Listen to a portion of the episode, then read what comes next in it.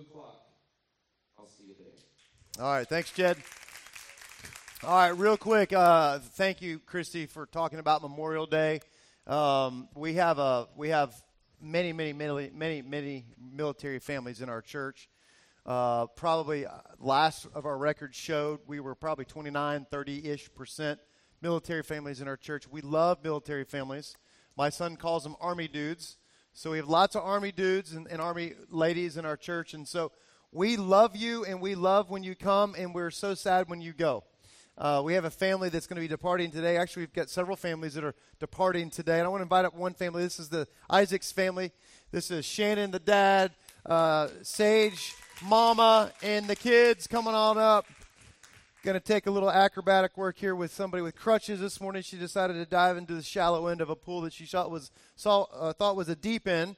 But uh, let me tell you why I'm bringing these guys up on stage. This is a military family who uh, have have really has the My Church heart. They dove in from day one and uh, improved things. They made things great. They actually uh, helped us birth an ongoing small group called Married to the Military in our church. And they led this for a period of years and have done a phenomenal job with this. It's going to carry on because of their leadership. And so we hate to lose wonderful families, but we know we're not saying goodbye um, we know we're just saying until next time, especially if it's Fort Benning, right? Because people come back. And so they're going to be going to Fredericksburg, Virginia. We had another family this morning going to Italy. We know that God brings you different places and you've got different assignments. And so we're grateful for the time that God has allowed us to have with you. And our prayers are that God would continue to bless you and guide you. And so we just want you to know who they are. We want you to pray for them, and we wanted to thank them today for how you, what you did, and how you're leaving us better off because of you being here. We love you guys too, and we're praying for you and wherever God takes you next. And I'm excited about the church. I think you guys are already looking at friends of our church. They got a great kids ministry, great student ministry. So we're excited for you. So pray with me real quick for these guys. God, I pray you bless the Isaacs. God, watch over them. Um, God, I pray that you would just make their path straight. God, give them peace. Give them security in you, God, on the days that they just feel like it's like, ah, we're in a new place. It's different all over again. God, I pray you just give them some real um, hope and foundation and security in you. God, just build a hedge of protection around them. Um, guide them to where you want them to go. And God, I pray you really you would make their paths straight because God, we know they put you first in their household. So Lord, thank you for that, what they have meant to us, and just watch over them now as they move on. We love you, Jesus. Amen. Love you guys. All right. See you. Okay, we're starting a new series today. This is going to be a fun one. You guys like that bumper video? Like that music? A, I, I picked it. Not, as Jed said, I have no musical talent. I'm not involved in anything musical around here, but I do know good when we see it. So, um, we are kicking off a series called Vacation Road Trip. Now, how many of you guys, be honest now, you have gone on a long road trip before. How many of you guys have done that, right? How many of you guys it's been on a plane? How many of you guys it's been in a car or a truck or something, all right? So, my family, uh, back to when I was a little bitty kid, we took road trips. My dad just uh, took road trips. He would actually kind of lock the doors of his business, and we would take off many summers and go weeks at a time. Uh, one time, we left Miami, Florida, and drove all the way up into Alaska and then back. That was a long road trip. And you know, with three kids in a car, I can't, I can't even remember how we didn't kill each other, my siblings and I. Uh, we love road trips. My family, we take some road trips. For the last few years, we've been driving to Colorado, and uh, I have taken my family in my pickup truck. And uh, so on these trips, one, one time we had this experience that was not a good experience. Now, you know, on road trips, you can have great experiences, and on road trips, you can have very poor experiences. So, we're riding down the road. I'm focused. I'm in my lane. I'm doing my deal. Dad's playing his role. I'm going to get us there safe and sound. And all of a sudden, I realize, man, there are some sweet, like, RVs that I'm passing. And look how spread out they are. They got so much space. And I remember seeing this one particular RV that I was just like, I was just Google eyed over. Have you seen those cool new, like, Mercedes Benz RVs? You seen them? You seen the vans?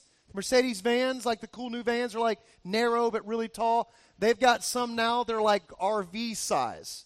And this Joker, I passed this guy and I was just like staring at it, like, oh my gosh, if we could just be in that right now, as we're like, you know, like we're crammed and we're like tight, you know. I'm looking at this RV and I'm like, not only is it awesome, but he had this thing jacked up and it had bigger tires on it, a big like luggage rack, like totally manned out. And as we pass this thing, I'm noticing like, oh my gosh, not only is this thing awesome, but he's got this like 30 foot trailer. He's got like four side by sides on it. You know, like off road vehicle, ATVs. He's got three or four four wheelers. And about that time, Christy goes, Baby, baby, get back on your lane. Because I had swerved over like four lanes. I'm now about to go off the road, and I jerk the thing back on the road, and I keep, keep us moving forward. But I had lost like my mind. I was living in their RV at that moment, right? I was just imagining how cool it would be if we were them. And so, what I want to talk to you today is about this. And here's the thing the fastest way to kill something special is to compare it to something else. Can I say that again? Because I think this is going to be something today that is going to be profound for all of us because I think in all of us is this tendency to look over and compare to something else, to someone else, something that we don't have or we think we have something different. And it's easy for us to kill something good by comparing it to something else. If you got notes this morning, you jot this down. Where comparison begins, contentment ends. Where comparison begins, contentment ends. And this is a, this is a massive uh, flaw that we have that came from birth. I, remember when I was a kid, uh, my grandmother used to write us all checks on Christmas. She didn't go, she didn't go out and, and shop for us. She just wrote us checks. I was okay with that. Cash is always a wonderful gift. You guys like cash as gifts? Right? So my grandmother would write us these checks, and every year, I think it was like for 25 bucks, and that was like massive. But every year, because I was a prankster, I got it honest. My whole family was here earlier this morning. My dad and brother, sisters and brother, everybody's been in town because my oldest daughter graduated. Love you, Allie. But I would get this check, 25 bucks, and I would always open my check up with my two sisters standing there, and I'd go, oh my gosh, $100! And they would look at theirs, and theirs was 25 bucks. And they would both go back to the room and they would cry. So my grandmother got wind of this, and like the next Christmas, they opened their checks up and they were like, $100! And mine was 25 bucks, and I went back to my room and cried. and so and, it, and it's so, it just happens. And you know, if you factor in today what was different than when I grew up, social media. Oh my gosh. You can't look anywhere on social media until you run into the person, and this drives me crazy right now, that's already been to the beach like four times, and school just got out, and what's the photo? It's their book it's their toes and the ocean in the background. Am I right? And you're like, do they ever work? Am I the only person that ever works? How do they get away so much? Right? Or I know you ladies, you have it pretty tough because you're like, you know, you're like, maybe your marriage is great, maybe it's not, but like there they are again. And the, there's there's like you know you see lobster in the background, and there's like steak, and the guys that's I I would have looked for steak, and then you know it's like they must be so in love. They, they, they, it must be so perfect. Look how they're hugging each other, right? And we we compare our normal to their like highlight reel. You know what I'm saying? It is so hard, and that's, that's, that's if you're an adult. If you're a student, it is it's atrocious, right? For students these days, to not fall into the comparison trap. And I'm telling you this much it is a trap that will rob you of everything. It'll rob you of everything. Uh, Paul in the Bible spoke like so clearly and so like non politically correct about this. The Apostle Paul in the Bible wrote this. You got to read the Bible sometimes. I mean, th- this stuff cannot be made up. So the Apostle Paul in 2 Corinthians writes this, chapter 10, verse 12. But they are only comparing themselves with each other, with each other, using themselves, I think this is hilarious, using themselves as the standard of measurement. And he says, How ignorant. He's like, Yo, that's stupid. Like, that's just straight up stupid. In your notes, comparing makes you feel, and there's no way around this, comparing makes you feel either superior or inferior. When you play this tape out, if you've been running in any lane like this that's not your lane, you either feel superior or inferior. But know this neither honors God or brings you any closer to Him.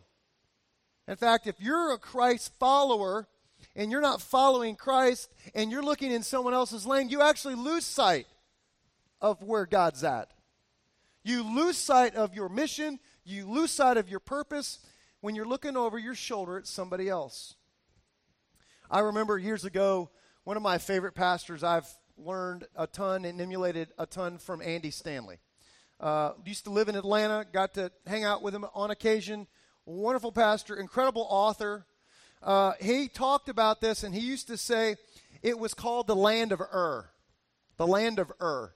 Not like you are in the Bible, but like the human nature of I don't want to be the biggest and strongest, or I don't want to be big, I want to be bigger.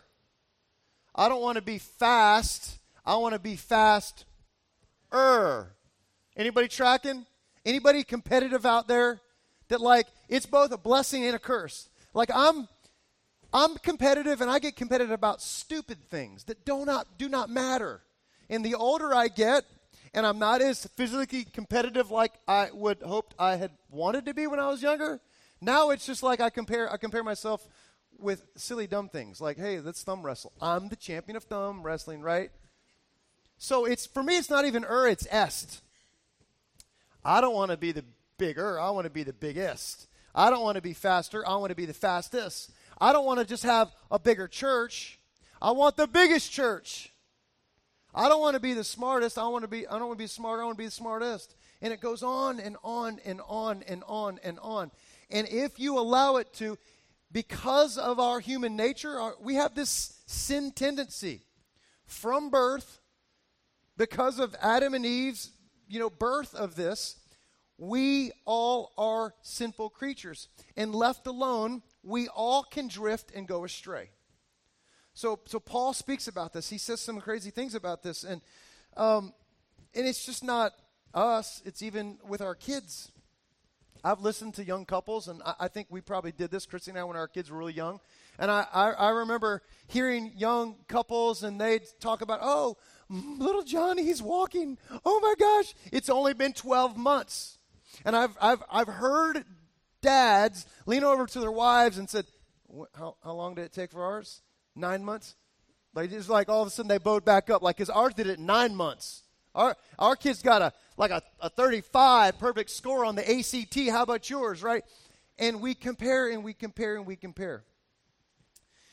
There's two guys in the Bible named John and Peter, and they were like godly men. Godly men. They they walked uh, they walked with Jesus. They were part of his earliest crew of disciples. And I remember my my one of my um, my seminary professors. He said that they they didn't they despised each other. They didn't like each other. I can go with that. The more, but the more I've read and have seen with my own eyes uh, how they interacted with, with each other, I really feel like these guys were probably just very competitive with each other and probably had some issues with comparing with each other. Um, John was one of these types that I, I, it, it irks me when I see people refer to themselves in third person. John was one of these guys. You got to read your Bibles. This is hilarious. John was one of these guys, literally in the Bible. He referred to himself in third person. He said, the one that Jesus loved, uh, referring to himself, right? The one that Jesus loved. Um, and, you know, all through the New Testament, you see Peter and John, you know, comparing themselves to each other. Uh, so much so, there's this one scene that uh, Jesus goes to his grave and he rises from the dead. And like all attention is like, where did he go? I mean, and Jesus predicted this, he talked about it, but still people are like clamoring. You know, Mary runs to the tomb, he's not there, she runs back. And then all of a sudden, when all attention goes towards the empty tomb, somebody dead said, I'm going, somebody alive says, I'm going to die and goes and gets dead. All attention's on that, right? When someone rises from the dead, all eyes on the walking dead guy, right? The first walking dead, right? All attention's on Jesus, right? Supposedly. Until we enter into the scene. John, who writes his own book and calls it John. So I'm going to read this passage to you, and I want you to count how many times John tells us he's the fastest person going to the tomb. Right? We're talking about a dead man walking, and he's focused on reminding all of us as readers who's the fastest runner. Now, this is in the Bible, I promise you. John chapter 20, he writes his story. So Mary came running to Simon Peter and the other disciple the one who Jesus loved, and said, They have taken the Lord out of the tomb, and we do not know where they have put him. So Peter and the other disciple started for the tomb. Both were running, but the other disciple outran Peter. Come on, people. This is, is this not hilarious? He outran Peter and reached the tomb first. Christ is risen, and I outran Peter. I mean, verse Verse 6 Then Simon Peter came along behind him, second time, and went straight into the tomb. And finally, the other disciple who reached the tomb first, third time, also went inside. And it continued and continued. It continued after this. Uh, John chapter 21, after the resurrection, after this has all happened, Peter Peter has this experience with Jesus. Uh, prior to Jesus' death, Peter tells Jesus, I, I'm, I'm always going to have your back. I love you. You're my buddy. You're my Savior. I, I believe you're, you're the, the Son of God. You know, all of me for all of you. I'm all in for you, Jesus. And Jesus says, No, you're going to deny me three times. Not once, not twice, three times. You're going to not have my back.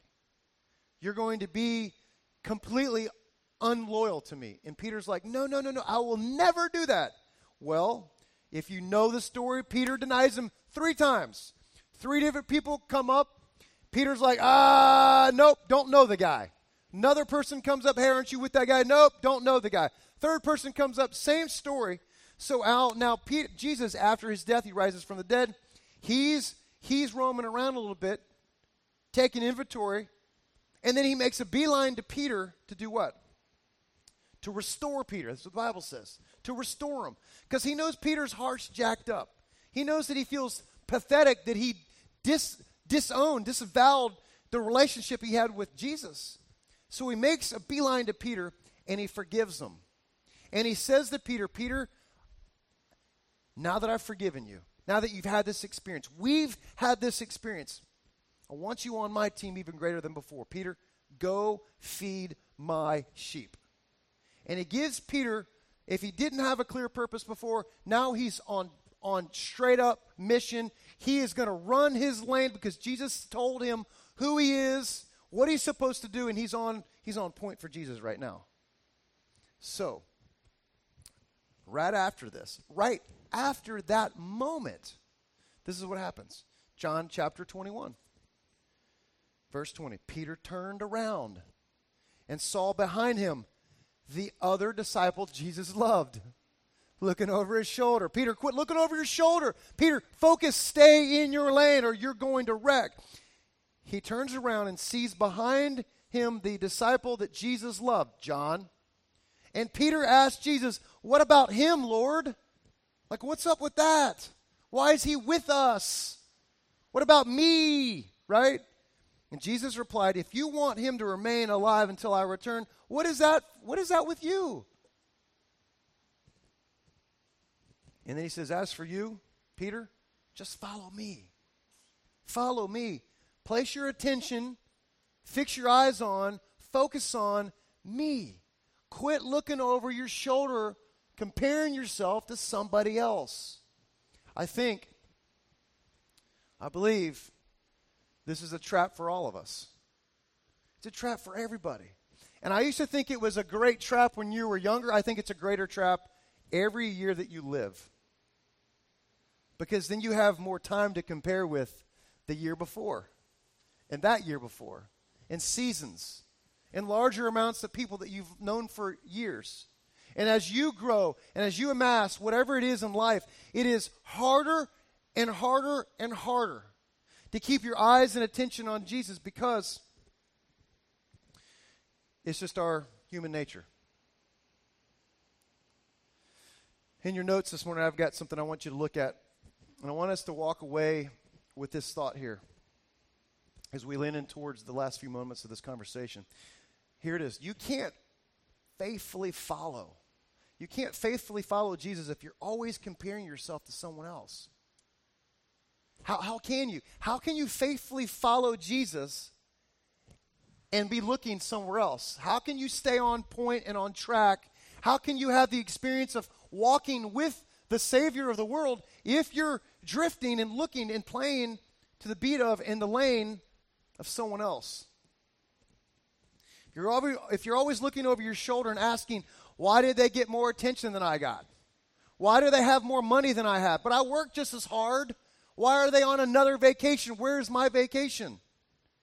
You will never be who He's called you to be. It's our sin nature that will always, always mark it down, lead us astray. There is no external. Think about this for a second. There's no external nothing out there. There's no external win that can satisfy the internal longing that we have. There is nothing external, nothing on the outside that can fill the internal longing that we have. Not enough money, not enough attention, not enough followers, not enough likes, not enough popularity, not a big enough house, not enough friends, not enough successes to satisfy you apart from God. So here's the question. This is the question the quintessential question, I believe, of our day. Not this day, but our day. The question we must answer is this Who or what is going to define my worth? That really is, that's where this goes. Who or what's going to just define my worth? And if your answer is anything besides Christ, if it's anything else at all, you will always be running a race you cannot or will win if it's anything apart from from Jesus Christ, if that is, if anything, if it's any other answer other than Christ, you're going to run a race and you're going to be lacking hope, satisfaction, joy. You're going to run a race and be empty. You're going to run on empty. You're going to lose your way if your answer is anything other than Christ. Paul addresses this, probably the, nearing the end of his ministry nearing the end of his, his days of learning and growing and, and following Christ and, and Jesus' message, the Apostle Paul says this in Hebrews 12 1 and 2. He says, Therefore, since we've been surrounded by such a great cloud of witnesses, like we've got all these people that have gone before us, right, and experienced God, in light of their experiences and what they learned and mistakes that they made, let us, let us throw off everything that hinders us and the sin that so easily can tangle us up. And let us run with perseverance, don't quit, the race that's marked out for us. Stay in your lane. How? By fixing our eyes on what? On Jesus. Fixing our eyes on Jesus, the pioneer. Another, another uh, translations, the author and perfecter of our faith, the author of our lives, the, the director of our lives, the hope of our lives, the only one that can fill this void that we have, Jesus, says, Fix your eyes on me. Stay, stay in step with me. Notice how it's spoken of in 1 Corinthians. So run to win. This is not a, a lose lose proposition. It's okay for the competitive people out there. He's not saying run to lose. No, he's saying, I want you to win through me. Keep your eyes on me. So run to win. He says all athletes are, are, are disciplined in their training. They stay focused and they work at it. They don't quit. They don't look elsewhere. They're not paying attention to the guy next to them or the girl next to them or, you know, longing for dad's approval still, and dad might be gone. You may never get dad's or mom's approval. They might have gone and have, are no longer on this earth any longer. Some, some of you who are married, you're still longing for your spouse to complete you. That, that maybe they would think I'm enough or I, that I have what it takes. And that, that may or may not ever come. But if you do get that, it will not satisfy. They are not your answer. Jesus says, I am. Fix your eyes on me. So athletes are di- disciplined in their training. They do it to win a prize. But that prize, if it's earthly, will fade away. But we do it for an eternal prize. So I run, Paul speaking, I run with purpose. What's his purpose? Jesus. Where do we get our purpose? Jesus. Where do we get our satisfaction? Jesus. He really is the answer for every deficiency we had. Here's, here's, here's my philosophy of the Bible summed up. We don't have what it takes. Boo. So sad. That stinks. But He does. He has what it takes. And so when we run out of ourselves, that's not a bad thing. When we run out of ourselves, what happens is we realize, oh, I have a deficiency. You know what that deficiency is for? My deficiency for the point of being dependent on Him. Deficiencies for the point of dependency. See, God wants us to run out of ourselves to realize I don't have what it takes. And when I get to that point, He wants me to recognize everything I have, want for, hope for is found in Him. So, Paul says, I run with purpose in every step. Purpose in every step. Let, let God define for you who you are and what purpose He has for you every day, step by step. Let's pray. Lord, I pray that today you would help help our eyes become fixed on you. And God, I pray that you would help make our paths straight. God, I stay I, pray starting today and throughout this entire summer. God, I pray that throughout this sermon series, God, that we birth, that we start today, this conversation that's just beginning today. God, I pray that you would help us to open our eyes to you, to focus on you, to lean into you. And God, I pray for all the counterfeits, all the things around us that, that cry for our affection, that, that lie to us about what they can serve to us, the hope they can bring us. God, I pray that you would uh, help us to have blinders on in, in so many respects, God. Help us to, to focus and help us to be disciplined, to lean into you, to put our eyes and our attention on you, and to, to say no, to say no to comparing, to say no to the emptiness that they bring.